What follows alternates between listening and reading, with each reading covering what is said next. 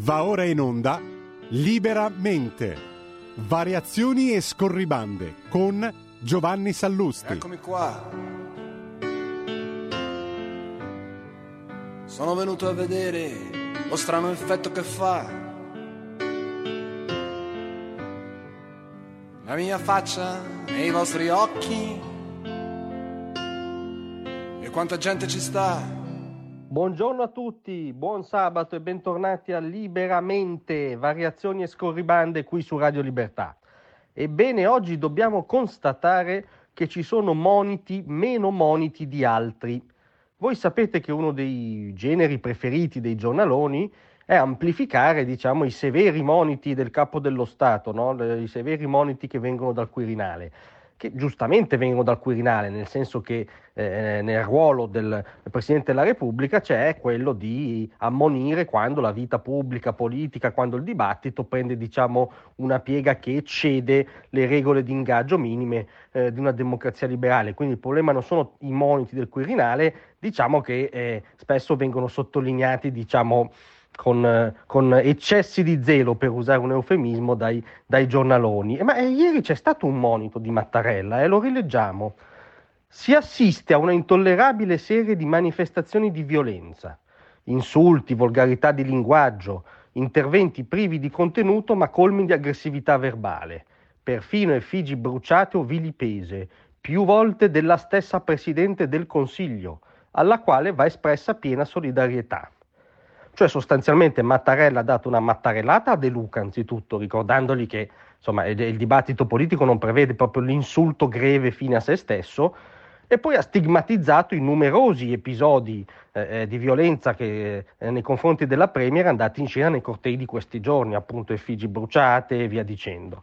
E, e, ebbene, con la lodevole eccezione, devo dire, del Corriere della Sera, che ci fa il titolo eh, di prima, Mattarella richiama i partiti, eh, eh, come dire, per il gruppo Jedi questo monito non esiste.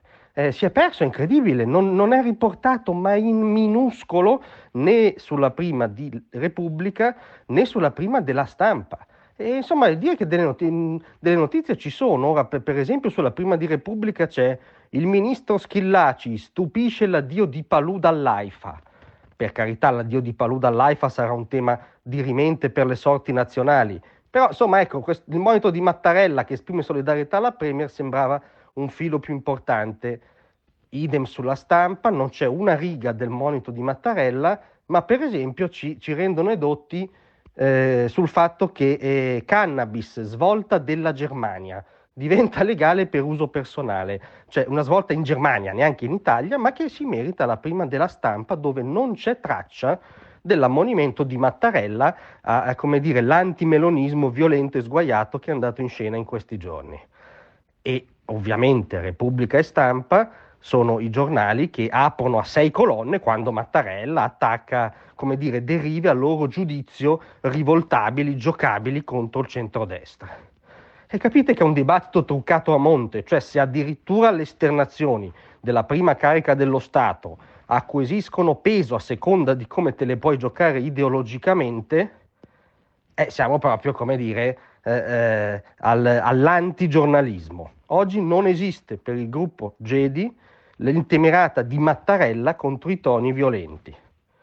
E quindi, come dire, va a finire che qui a Libertà ci facciamo megafoni per una volta di un monito del Quirinale. È ora di finirla con questi toni violenti. Grazie a tutti, a lunedì. Tra un manifesto e lo specchio.